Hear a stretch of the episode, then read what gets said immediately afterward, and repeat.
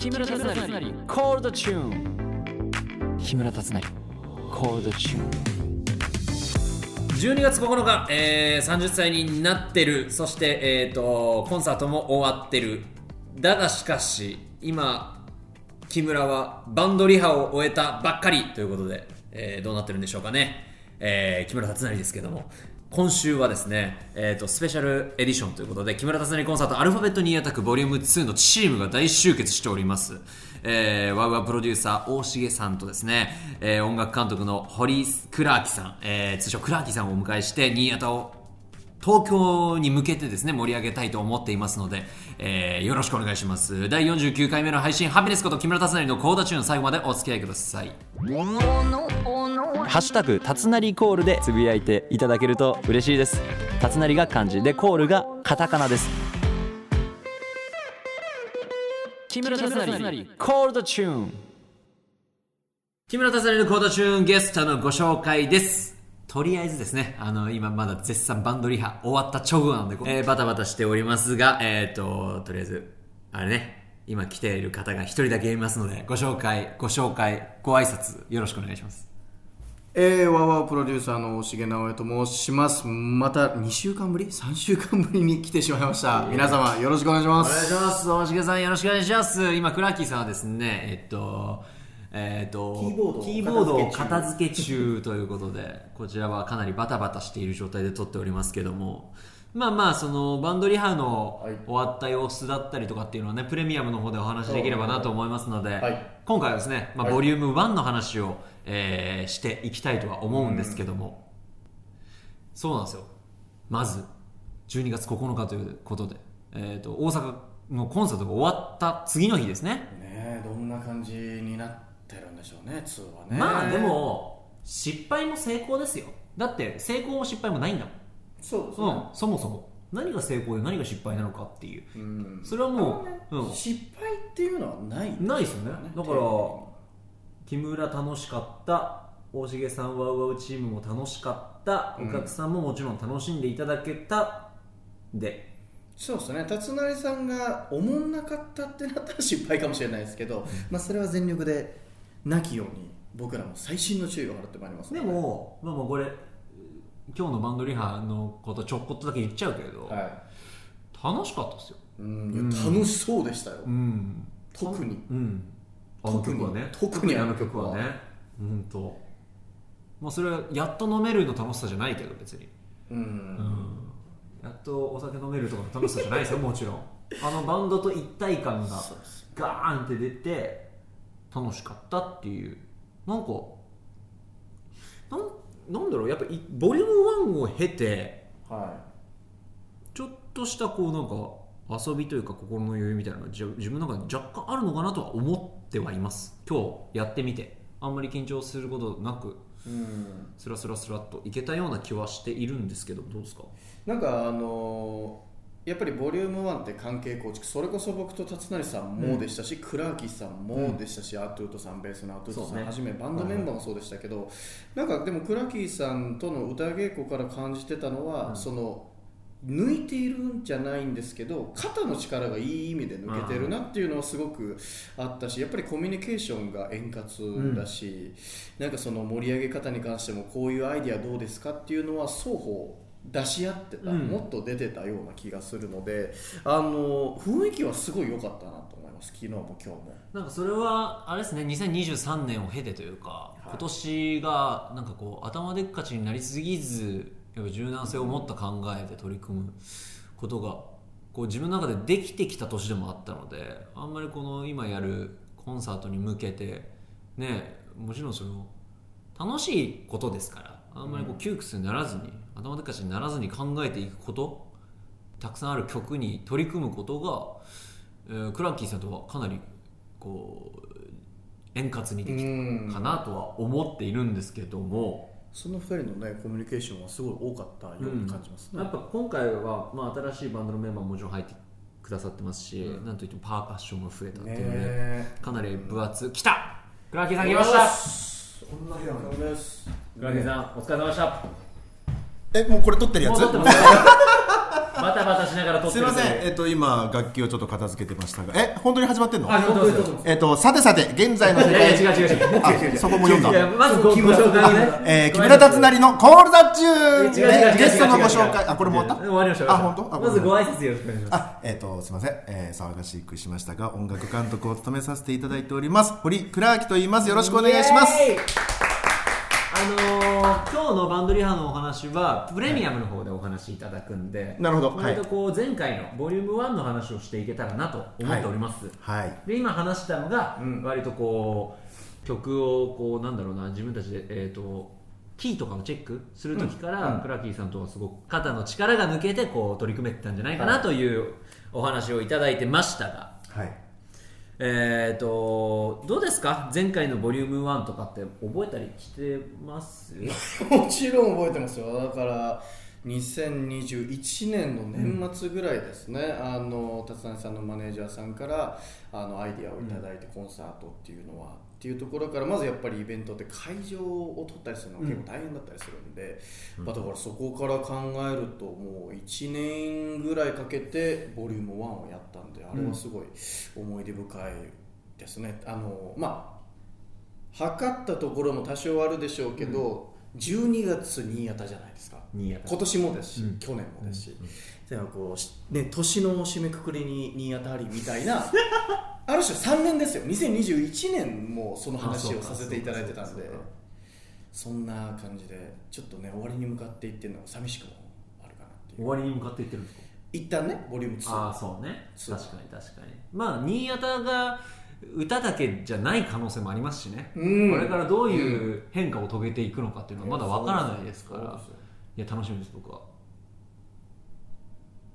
歌だけじゃないの。いや、わかんない。歌なかったらね、倉木さん。あれわかんないです。これはまだ全然僕らでも決まってる話じゃ全然なくて、これ俺たちまだ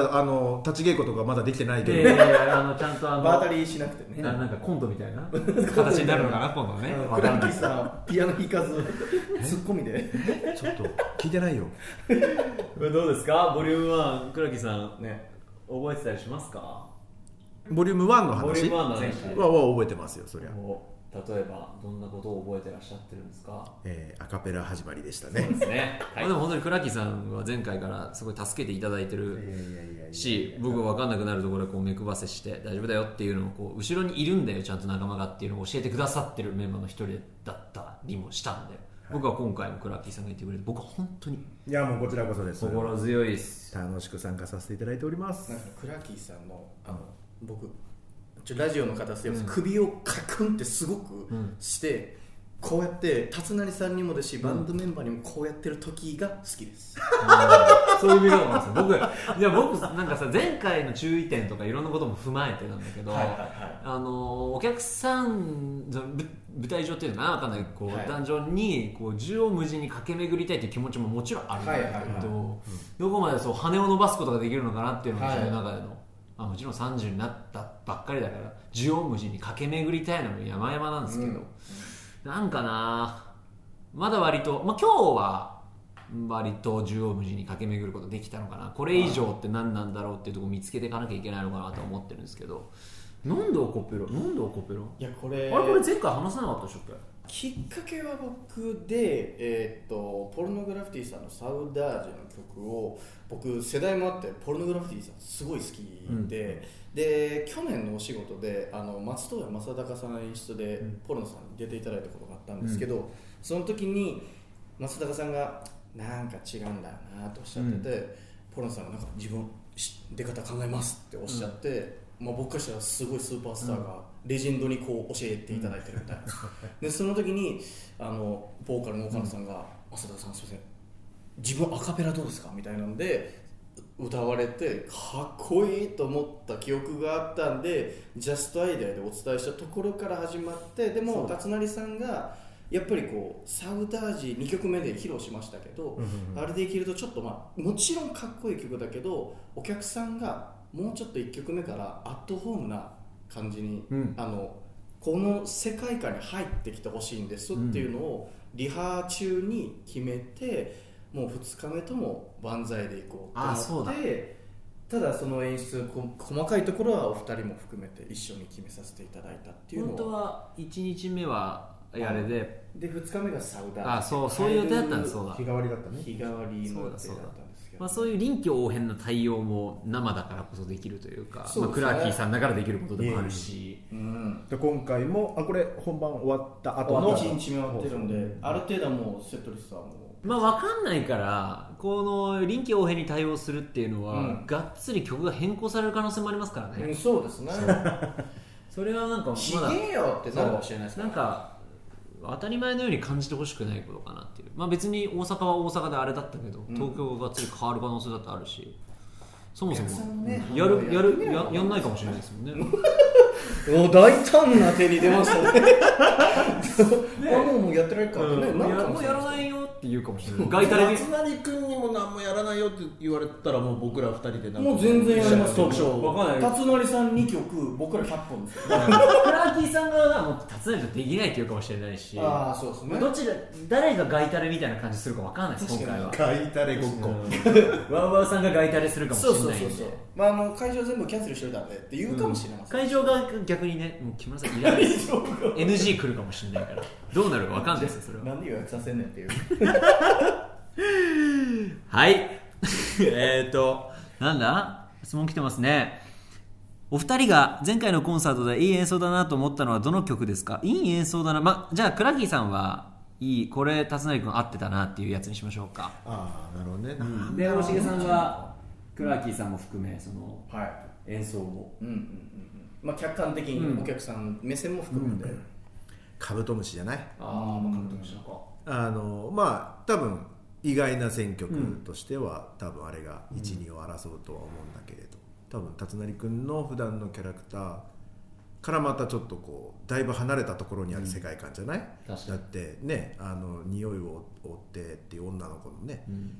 あなたはカブトムシって歌うっていうだいぶ一見ぶっ飛んでる、うん、世界観だけど、うん、それをあそこまで歌いこなしてたっていうのはもうポテンシャル。いやでもあれはなんだろうまだ覚えてますけどクラキーさんと一緒にこうあこれジャズっぽい感じでっていうのをクラキーさんが弾いてくださってそれがかっこよすぎて。ありましたありました。もともとは普通に悩んでる体がつくってそのままいく歌だったんですよ。それをあそうか途中からジャズの感じに変えたのか。そうそうそうこれこんなんいいんじゃないっていうのをクラキーさんが提示してくださって僕はどこまでついていけたか分かんないですけど見よう見まねで頑張ったっていう感じですもん。あれはジャズなんていや見事だったよね、多分ね。ウッドベースがいい感じでね。あウッドベース使ってた、うん、確かにあれかっこいい。なんかあ僕こういう音楽好きなんだなってその時思いましたもん。当時別にジャズを聴くようなタイプでもないし、はいはい、クラシックっていうかそのなんか分かんないけどジャンル的にはそういうのを聴くようなタイプじゃなかったけど今割と聴いてますもん。あそうチェットベイカーあれはクラシックあれはなんかジャズああいうのとかあいいなって素敵だなっていうのは思ってます。思うようになったきっかけでもありますね。どうですか大島さん。いやなんか今考えてたんですけどちょっと思い出せない。いや覚えてない。違う今のボリューム2で頭についてボリューム1も完全頭から抜けてる。でもそうボリューム2が今、まあ、バンドリーが終わったばっかじゃないですか。いや結構最高やなって思ってて。いやそれほんまにでもこの間、はい、大重さん僕に普通に LINE でワウワウ の,、はい、社内でね、はい、デスクのところにある、はいテレビで新潟が流れてるのを僕に写真を送ってきてくれたんでちょうど再放送してる時に辰成さんと連絡を取っててあ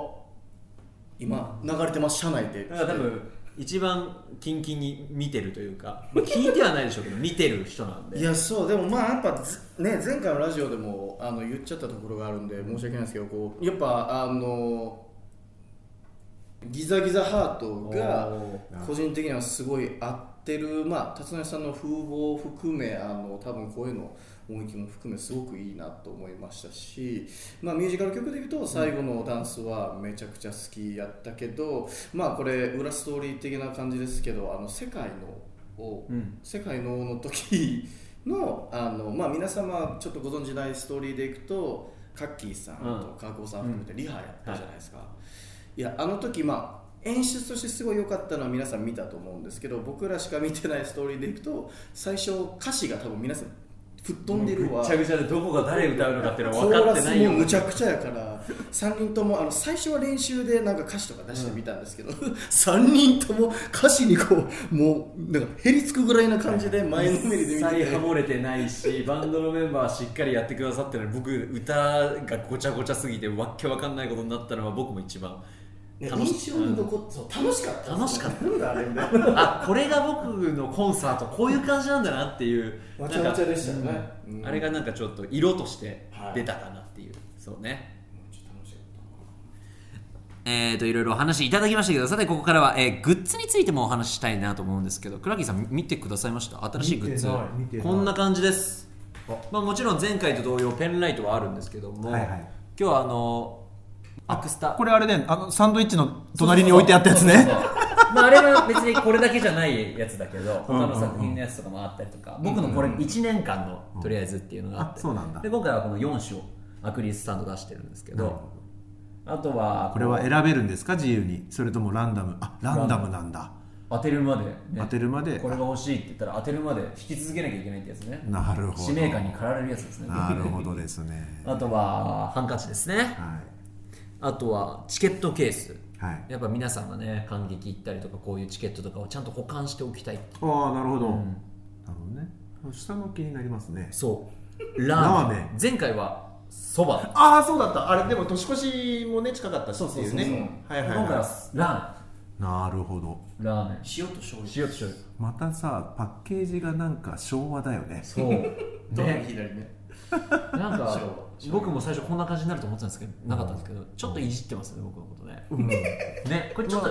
いじってますね。ちょっとっていうか、だいぶ、うん、僕は嬉しいんですけど、うん、いじられるの嫌いじゃないから。似合ってる似合ってる、うん、いや僕はこれいいなと思って、うん、入浴料のセット、巾着付きですね、うん、なんか小物とか入れられるやつですね、うんうん、あとはエコバッグ的なマルシェバッグ、うん、結構使い勝手良さそうな感じの、ね、僕も見ましたけどいい感じでしたね、うん、あとパスコカードですね、はい、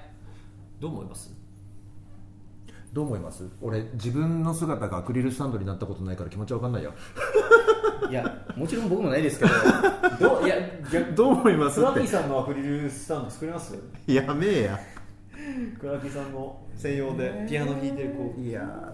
この瞬間のキーボードのみんなに合図を上げてる。それこそいじってるじゃん。いやでもアクスタちょっと恥ずいっす。いや恥ずかしいですね。恥ずいっす。だって僕アイドルじゃないっす、ね、うん、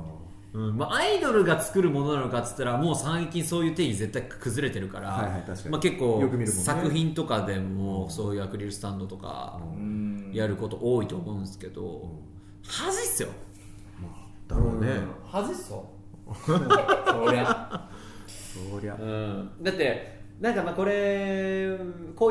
ッズとかって結構その作品が終わるぐらいの時にいただけたりとかするんですよ、うん、あ、そうだね、そう、はい、でもこれどうしていいか分かんない行く先。そうだよね、自分の家に分かんないですけど、いや飾れない、自分家に飾ってたらやばいっしょやばい。いや、まあラーメンとか個人的に欲しいし、入浴料も欲しいしんですけど、まあ、ハンカチもギリかな、うん、ペンライトあっても仕方ないしな自宅にね、うん、いや自宅に自分のペンライトあったら怖いでしょ、うん、あとまあ、チケットケースはまあそうね、あって越したことはないのか、うん、とか、まあ、マルシェバッグも使えると思うんですけど、ポストカードとアクリルスタンドは自分家にあってもしゃあないんですよ。まあ、特にソロコンサートじゃないですか。ちょっとご自身で使うのはちょっとこっぱずかしいでしょう、何が来ても。まあねいやこっぱずかしいし、じゃあなんか近所のスーパー買い物に行った時にたまたま僕を見かけた方がマルシェバッグ使ってた、あいつめっちゃ好きやんみたいな自分のこと好きやあいつって。でしかも、うん、なんかこうね、その例えば手洗ってジャガーハンカチ使ってもめっちゃ好きな自分のことになるし、それ見られたら恥ずかしいね。恥ずいっすよ、うん、